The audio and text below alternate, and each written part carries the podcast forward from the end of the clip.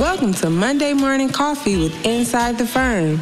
Each week, our hosts will be interviewing local, regional, and national business leaders to give you an inside peek into how they lead their business to success in the ever competitive business climate. Welcome to Monday Morning Coffee. Today I have a special up, uh, special guest. His name is Jack Roseberry, and he is the founder of the firm Roseberry Architectural Studio, originally a small home-based practice. At its founding in 2006, the firm has expanded in inability and size to handle larger projects and development.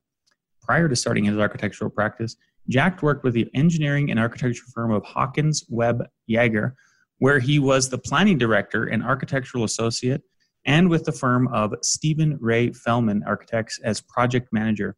He is a graduate of New York Institute of Technology. Jack, it is great to have you on the show today.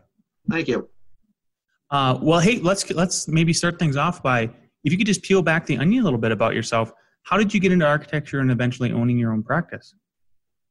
Uh, well, I got into architecture as a as a kind of I, I originally wanted to be a naval architect. Okay. And I went to, unfortunately, getting into naval architecture is a very high level of academia. So I decided to go into building architecture. I built, I visited Paris 1976 in my French class. So I got to see what Paris was all about and the architecture of France and the beauty of the architecture of France. And that's kind of what got me started into it a little bit.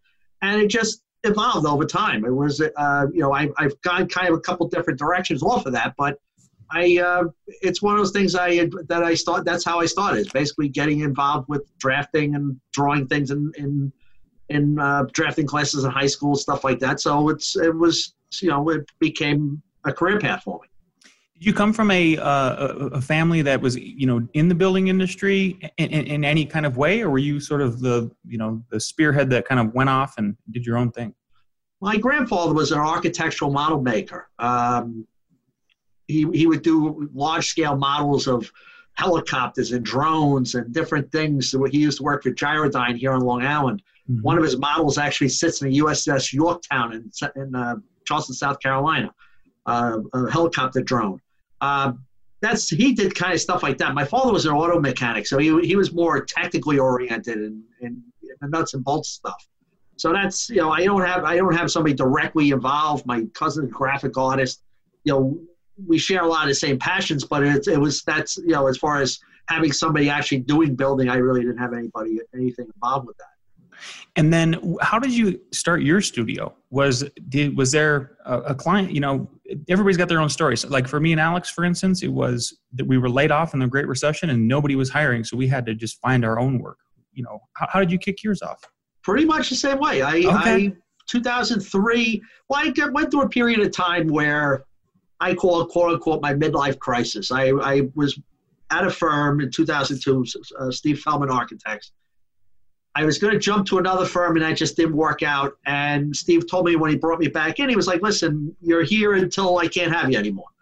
And to be fair, he was fair about it. You know, he, he, he was upfront and I said, fine. And we, all of a sudden, 2003, he, let, he laid me off. Um, but he said, you know, we gave me a couple things to tie me over and I just started my own thing it took a couple of years of fits and starts.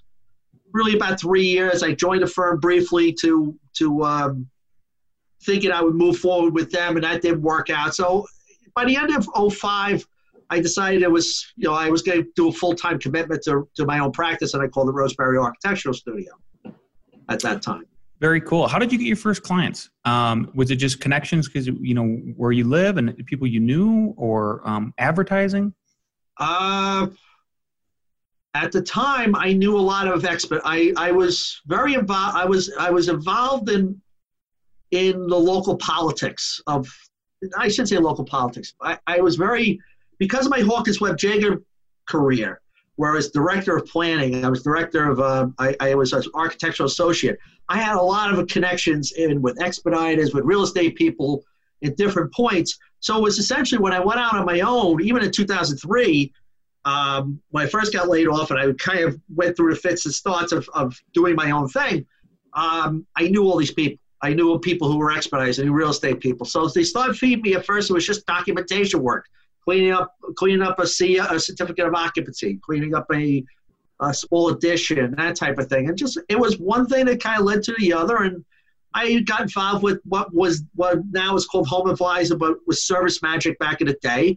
I got some clients through that, and it just was one of those things that slowly built momentum over the years. But a lot of my a lot of my clients are referrals. Um, they're not so much. I'm not great at sales. I, I find if I go out on ten leads, I might might land one, which might be a, a cold calling thing. But I just never been great at salesmanship. So, uh, so it's basically been, you know, referrals, different people getting involved, contacts. I, I went to a political dinner about th- two years back, and picked up four clients at the political dinner, and I knew everybody. It was like, well, wait a minute. I, you know, I never thought I know. I knew I knew who these people were, but for all of them to show up in one evening, was like, wow. You know, some of those people I would seen in a long time either.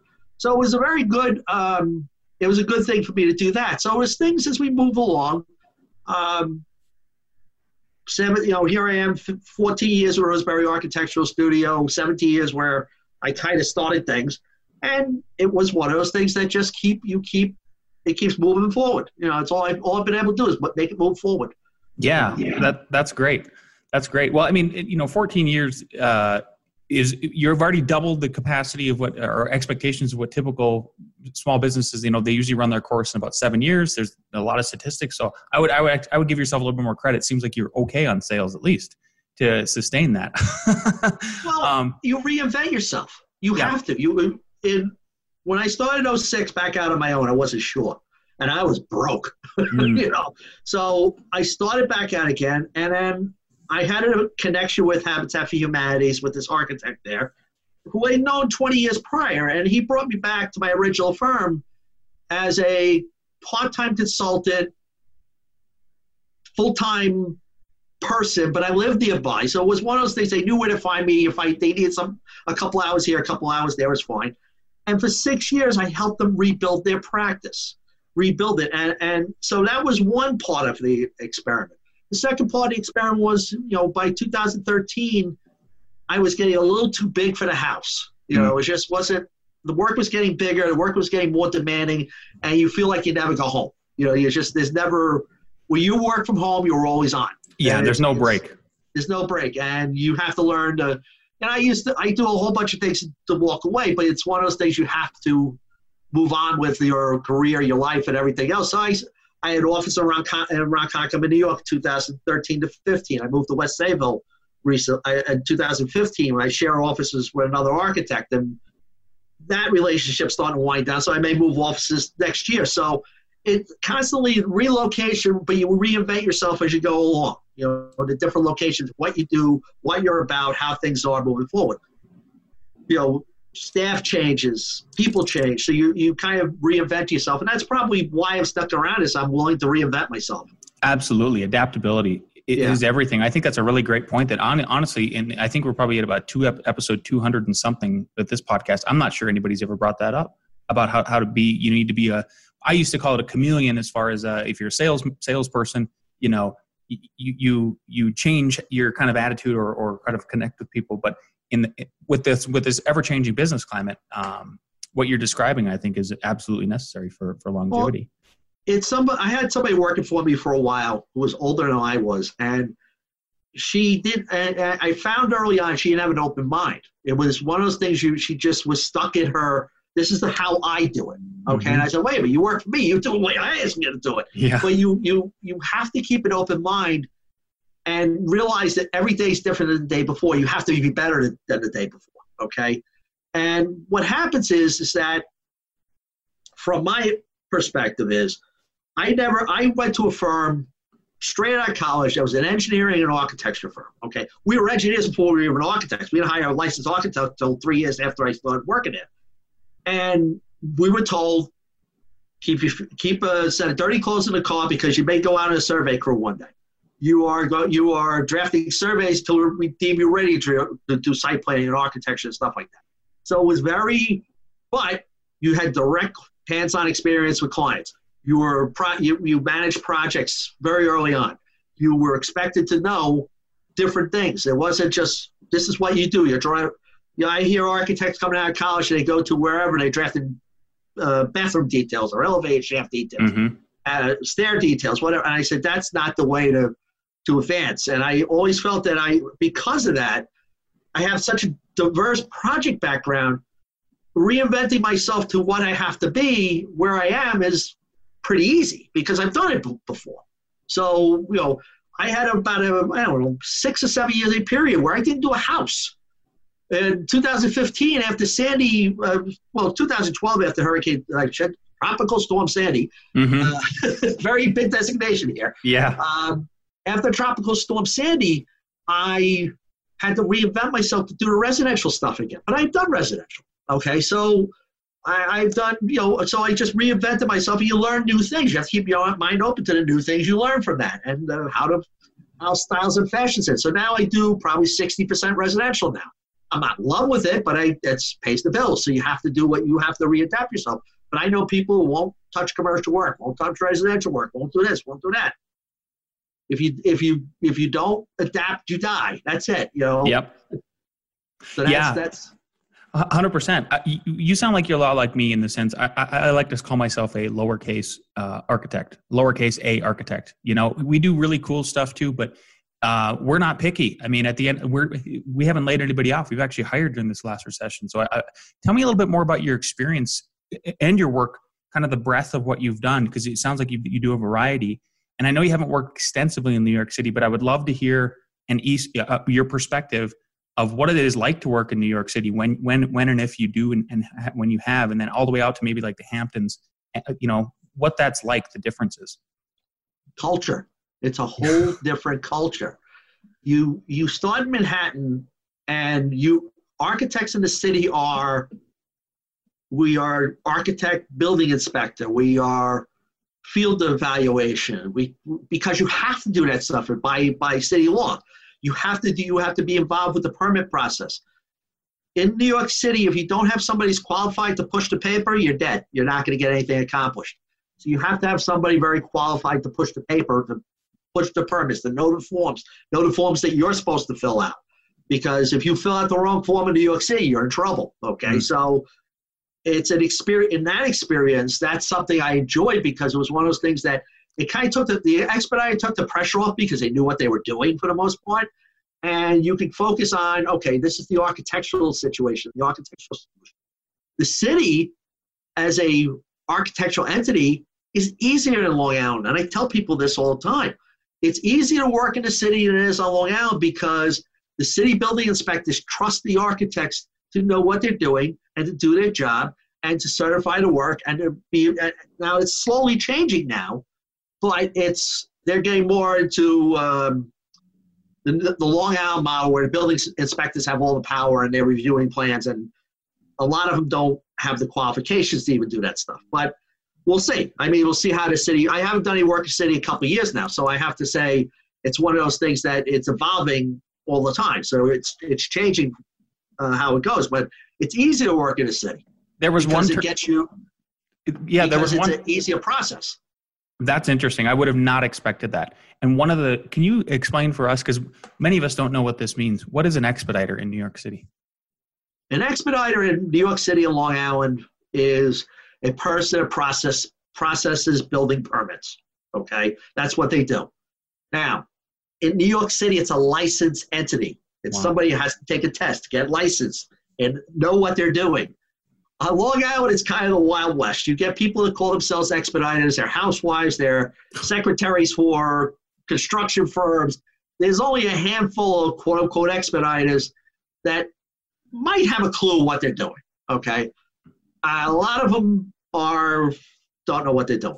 it's sad. And I'm saying this publicly because I've also said publicly to even local expediters, you guys really should be licensed on Long Island. It should be a test. It should be something that you have to be qualified to know what you're doing because you're making zoning and planning decisions for a homeowner.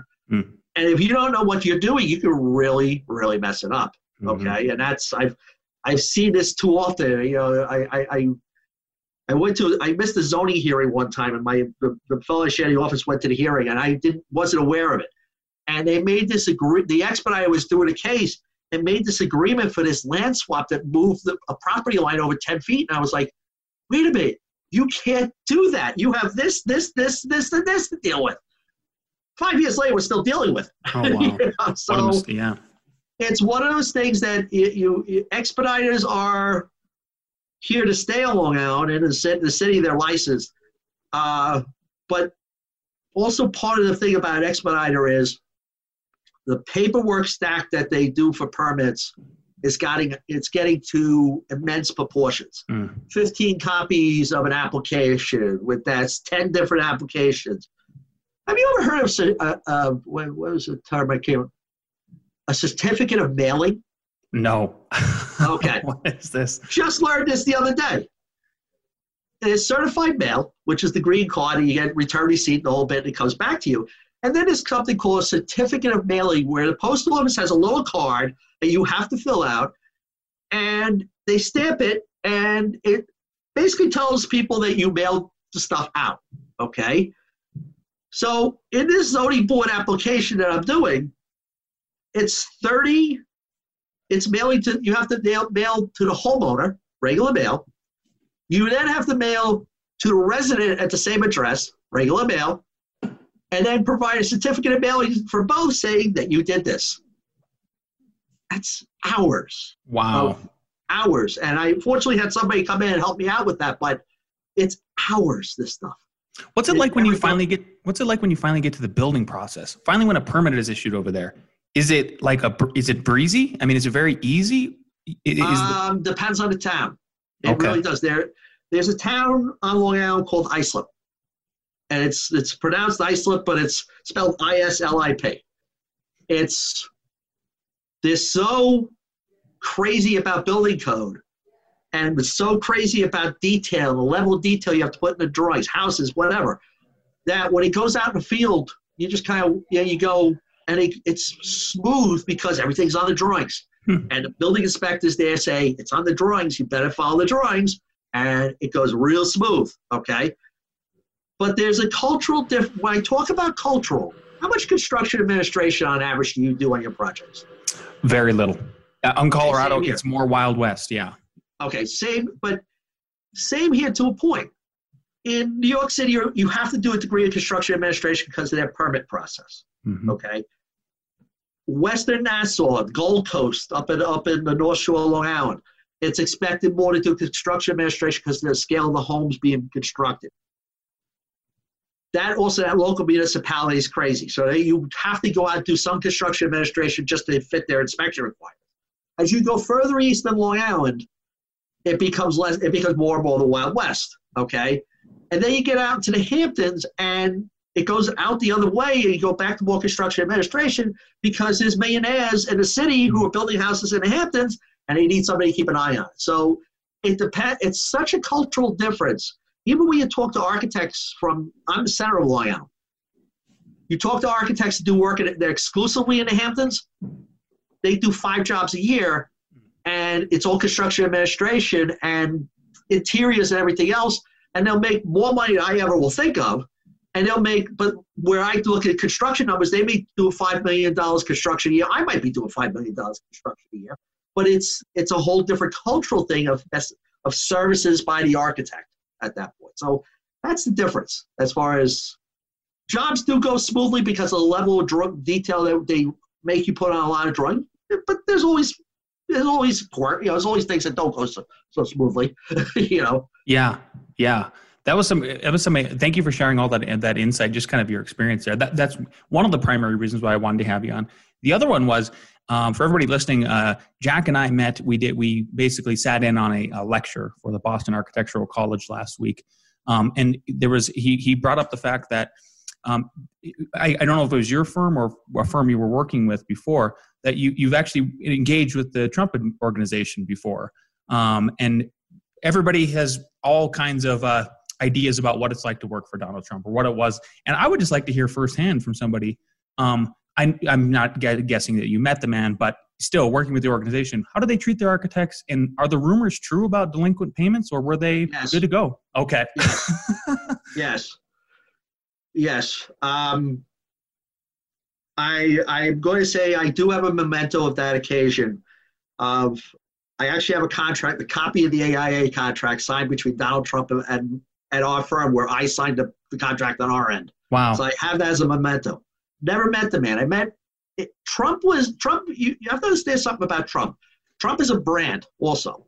So they thought it was a good idea to stick Trump on the door and the brand of Trump, and he's a management organization. Okay, his actual ownership of things isn't necessarily 100%. Okay, all right. So what had happened was, and I'll tell this story.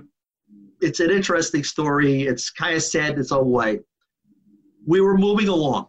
What happened was he's building a building a project. He was building a catering hall down in Jones Beach. The people who was were actually building it were experienced catering hall operatives. They, they did really good work in the area. They knew what they were doing. They brought Trump in for branding. Okay.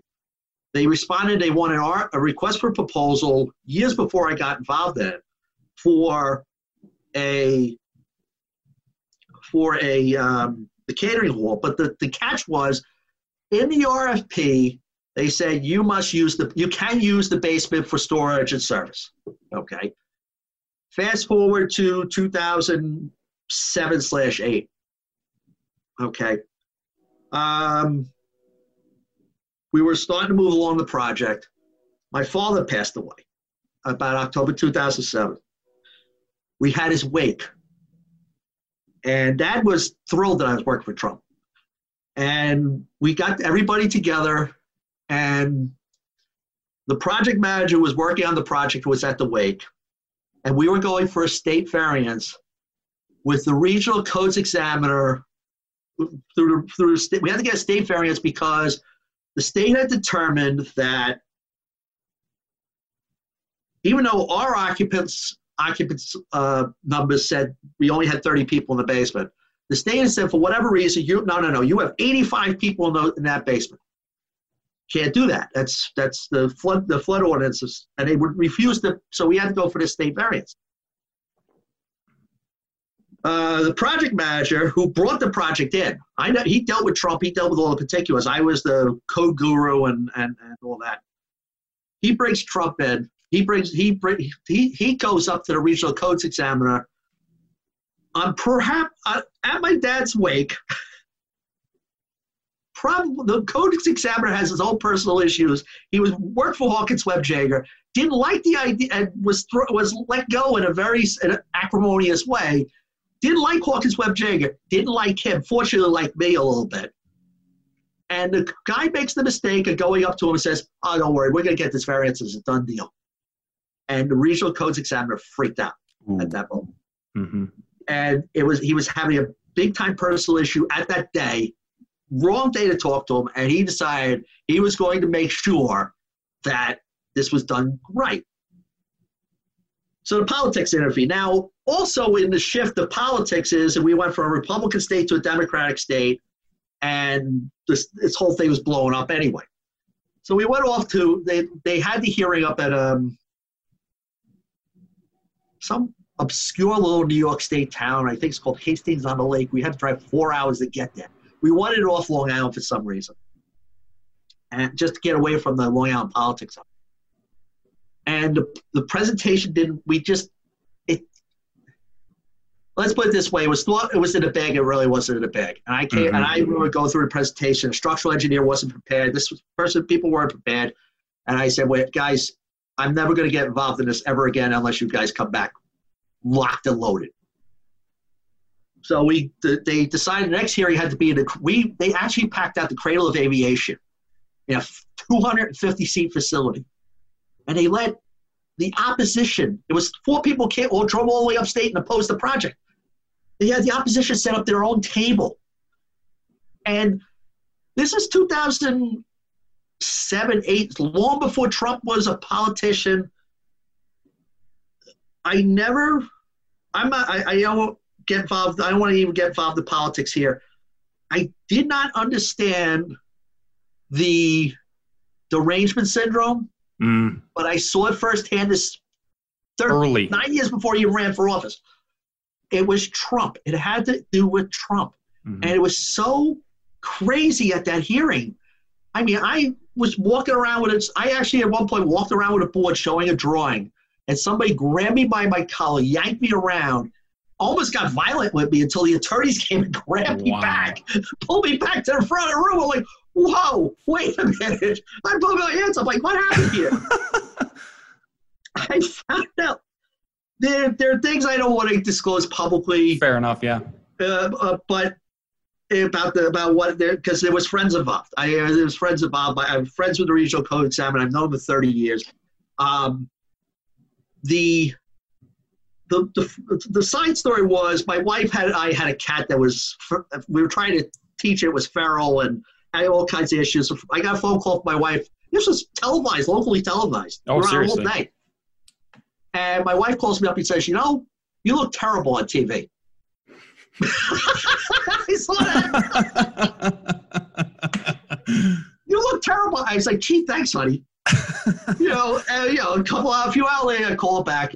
We had this cat, and it was really having issues, and we were trying to figure out what to do with it. And we were ready at the point to just put it outside because it was such a nightmare. Mm-hmm. And I get phone, the next phone call. The cat just pooped on the bed. I'm in the middle of this hearing. The cat just, what do you want me to do about that? Yeah. I just threw him outside. It's like, fine, we'll deal with it later. you know? So there was so many. I, I teach, I talk this, tell this story with the, so many sidebars of dad's funeral. We're at dad's wake and all this stuff is going on. And the wake was a celebration of life. It wasn't a, uh, mm-hmm. we weren't at a funeral home. We were at a VFW home. It was a celebration of life. But it was so bizarre, all the things that went on. Anyway, going back to the hearing, I had beaten the hell out of everybody getting ready. I didn't say much to the hearing. I beat the daylights out of everybody. And I said, You better be ready. You better be ready. You better be prepared. Here's the presentation I want. This is what I want to do. This is how we're going to present it. And we kept hammering it home. We get to, we were up for eight hours. Wow. Eight hours, the hearing was. Guy, the, the chief, the, the chairman of the board, who they, they the, um, had to bring him down from upstate because the chairman of the board here reclused himself. Comes down from upstate, he goes, listen, guys, I got to say this at the end of the hearing. He goes, this was the best presentation I ever saw. He goes, you were thorough. You were prepared. You had everything. You answered all the questions. This was the best presentation I ever saw.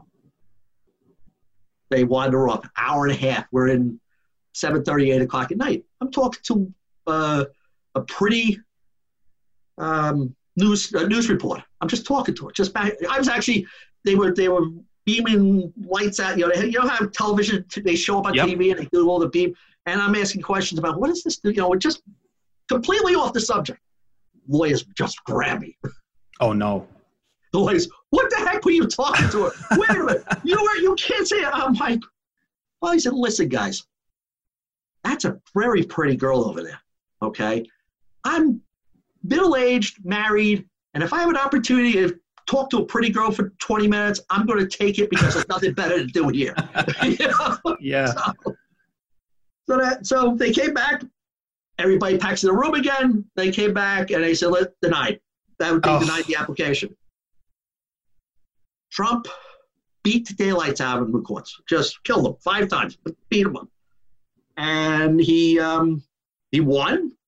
And they started construction again, and Tropical Storm Sandy hit, and that was the end of that. They buried it, and they, mm. they realized it was too much money after that, and that was the end of that. But he didn't pay us, you know. So yeah, yeah. It was the it was the death knell of that firm at the end of the day. That was probably what that firm was. That firm had been bought out by a larger engineering firm, an architecture firm. They were using us as the architecture firm, and right after that, uh, they basically said, "We don't want you as a separate entity. We want you in the main office." So and we moved from Medford to Melville, and the commute and the commute got longer. And I, after a couple years, of that, I said, I can't do this anymore. know, yeah. I, as I said, full time responsibilities on both the practice, them, hours. It was too much for me at that point. So there it was. Now I had to figure it out on my own. So that's that's you know that was what I did, and that's where I. So I'm.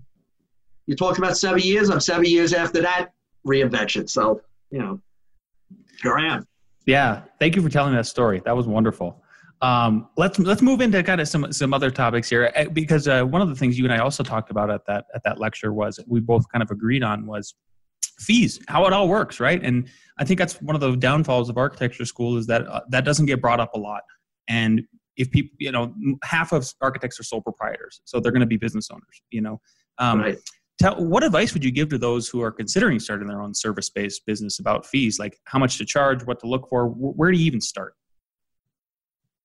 I think you have to understand how long. How, you have to you have to start off by understanding how long things take. Okay, you're going to do something that's going to take 20 hours. You have to you have to be realistic enough enough to know it's going to take 20 hours. It might take your transfer 30 hours. That's the first realization. The second thing, and this is from talking to you and other people through the Facebook community and everything else, it changes over time. If you think about it, your needs are different at 30 as they are at 50 and 70. Okay. When I was 30, I had certain needs because I had a growing family. When I was 50, kids were in college. I that was where I had to make maximum money. Kids are in college here. And then as I've gone through my 50s, the mortgage is paid off, the kids college is done, and your needs aren't as great. Okay, so all of a sudden your your, your fee structure and, and I, I realized that my fee structure changed a little bit because mm-hmm. where I was here, say 2003, I was 40 when I started. I was I needed to have a lot of I needed startup money, and then when I got to here, when I was early 50s, when the kids were in college and everything, I had to be here. I had to make a lot of money. Now I'm in my late 50s, approaching 60, and I don't have any real bills anymore. Everything's paid for, so I know that I don't take home as much as I once did, but because I, I don't have any bills anymore, actually, at the end of the day, I net more. You, you understand what I'm saying? It changes as you go. It evolves as you go on to what your needs are. Um, would I like to be more consistent? Yes. Okay. Do I have? Do you have to adapt to the times? Yes. Are there way too many architects on Long Island? Yes. That's a biggie. Okay. I don't know what they are in Colorado. I know there's 750 licensed architects in Suffolk County alone. Okay, alone. So it's and you're competing with, especially on the residential side. Mm-hmm. Residential, I, I, hear these people, oh, you know, well, we should charge this and charge that. And I go, yeah, because the next guy down the street who does residential might do it for half of what you're doing. You have to win that client. Okay, you have to win that person in front of you. And I tell people all the time, I'm not the cheapest. I don't deserve to be but I want to win you over. Okay. Mm-hmm. And if you accept the fact that you're going to pay me a certain amount of money, that's fine. Okay. If you're going to expect, expect the fact that you, you want to pay the lowest common denominator, go find somebody else. Okay. Or if I can do it for that number, I'll try to work you in. That's all. You know, it's, it's, it's a very simple type of work. It's, you know, my, what I charge Habitat for Humanity, for example, is way less than I charge a custom home build or a, or, or another type of building type. I get more satisfaction out of working for Habitat, way, way more, but you have to balance that work out with the higher end work at that point, you know. So that's that's fees are relative. You know, we talk about. It's funny. In the last six months, I have more conversations with more architects about fees and whether or not we're making enough money. It really is up to the individual business owner, individual person, exactly what their needs are. You know. Yeah, I think you. I think you're spot on with that. Boil it down to your needs based on where you're at in time, and it, it, it's a snapshot and then you need to reevaluate and then adapt you know like you've been bringing up over and over again. Um, what, what is one thing you would tell every small business owner? Um, what, what do you think they should know if there's just one thing you could tell them um, when they start their practice in any kind? Think long term. Think think about the extended term of where you're going okay? The one thing i i, I always I have to keep coming back to you're going to have a bad month you're going to have a month that nobody pays the bills. You're not getting a retainer, and you're going to get you're going to get those bad months, bad weeks. Okay, you can't panic in those times. Panic. This is how you panic. Somebody comes through the door with a job, and you undercut yourself by forty percent because you need. You, I need to work. I need the. Not that you need to work. You need the money. Get, is the work there or not? You probably have work. You got to finish up the work you have in front of you so you can bill it you always have to fight the the short term daily the short term impact of hey i get a check uh, a check to come in this week. I get a check to come in for two weeks three weeks. Sometimes that happens. And then you get a whole surge of money come in and it all balances out. So you have to think long you have to think longer term than a week a month three months. I think three months even now. You know i try to look at things at a three month a quarterly basis now over a monthly basis because i think that's where you have to you have to have faith in yourself enough to, to do that okay this year's been tough This year's been really tough between you know with the pandemic and and the recession that followed and everything else. So it's really and the payment protection loan I think skewed a lot of things too, where people got the payment protection loans, whether they pay them back or have to pay them back or not, they have they, they have this available capital, but did they spend it or not is a big question. The fall of Hawkins Webb Jaeger was cash related because when they finally had to be taken back, and I asked why, it was not, not the fact that Trump didn't pay him was there was a point where they pulled the partners at the bigger company pulled out all the cash out of the company, mm-hmm. and we never we can't replenish it. You can't deplete your cash reserves beyond any reasonable. You know, hey, I got fifty thousand dollars in the bank at the end of the year, end of December. Go take it all out. I'll pay the taxes. I'll do this. I'll do this. I'll buy the boat or the car or whatever. You can't do that. You have to think long term because, yeah, it's easy for me to pull. It's easy for any business owner to say at the end of the year, hey, pull fifty thousand. I'll buy this. I'll buy this. I'll buy this. You can't. You have to think longer term. So you have to leave money in for the following. So you that's the biggest thing. I, I think that's the biggest thing in any business. It's not some people some don't have the long term thinking ability. You know, what's three months out? What's six months out? What's nine months out? How do I do it from you know? I, I look at you know my work and I say I got enough work to last me six months, mm-hmm. maybe nine. I got a couple long term projects I know I'll be they'll be here a year and a half from now.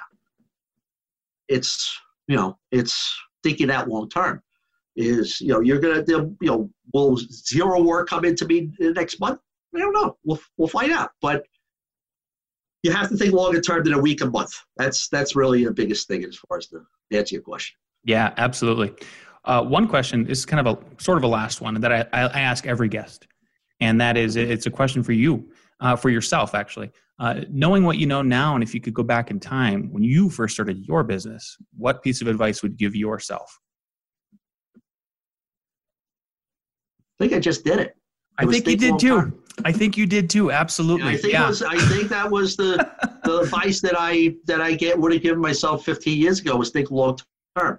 Trust your systems. That's the other thing. You if you set up a system, I I I set up a system. It's all it's terrible to the outside observer of accounting through Excel spreadsheets. Okay, it's not quick. I try to learn QuickBooks. I try to learn Peachtree. The the time consumed to learn those programs and, and do all the database work and then try to pull in the older clients into the newer system. Mm. When you're a sole practitioner, it's impossible almost. Yeah. So you have to trust your systems. That's also true with drawings. I set up a system very early on to this is how I do it. This is how I deliver. Okay. The sheets are set up a certain way. The drawings are set up a certain way. The you know we I have templates so you pull in you you pull in a common template on everything, and this is how you move forward. And the cool thing about that was when I got to New York City and worked in New York City for the first time, I was able to pull the stuff that I worked on out here from a code and, and study and, and, and logic standpoint to help quite a bit on the city work. So the system works, okay? And that system is, you know, that system works, doesn't necessarily work for SOM. It's not going to necessarily work for you or somebody else. It works for me. So you have to trust yourself and your systems. That's the biggest advice that I could, could give myself early on. But I set those systems up early on. They proved the work, and I stayed with it. Absolutely. I, I can't stress. Uh, I, I would just echo what Jack said those systems, those fundamentals, if you get them right from the beginning, you'll be, and then you have the long term vision. You, you, you almost can't go wrong. You almost can't go right. wrong. Um, Jack, this has been wonderful. Uh, thank you for being on today. If people, if somebody's listening on the East Coast and they want to get in touch with you and learn about your business, or you know, maybe maybe possible possibly engage you, um, where and how can they do that? I have a website that's Roseberry www.roseberryarchitect.com. It's in desperate need of upgrading. so, but it, there is a, um, a uh, place where you can leave a notification there. Um, I have a Facebook page, Roseberry Architectural Studio. And then uh, you contact, you know, from there you can contact, me, you can Google me, contact me over the phone. I've had recent, uh, I did a, uh, little thing for Newsday at the local newspaper about surviving storms where I stood in front of my dilapidated my shed got torn apart in the storm, and I stood in front of the shed, then did a whole bit on you know maintaining your house prior to the storm. But that's you know little things like that. You'll find me. You know that's that's that'll be you know so. But that the way the website and the Facebook page is the best way. Awesome. Thanks again for being on, Jack. Thank you.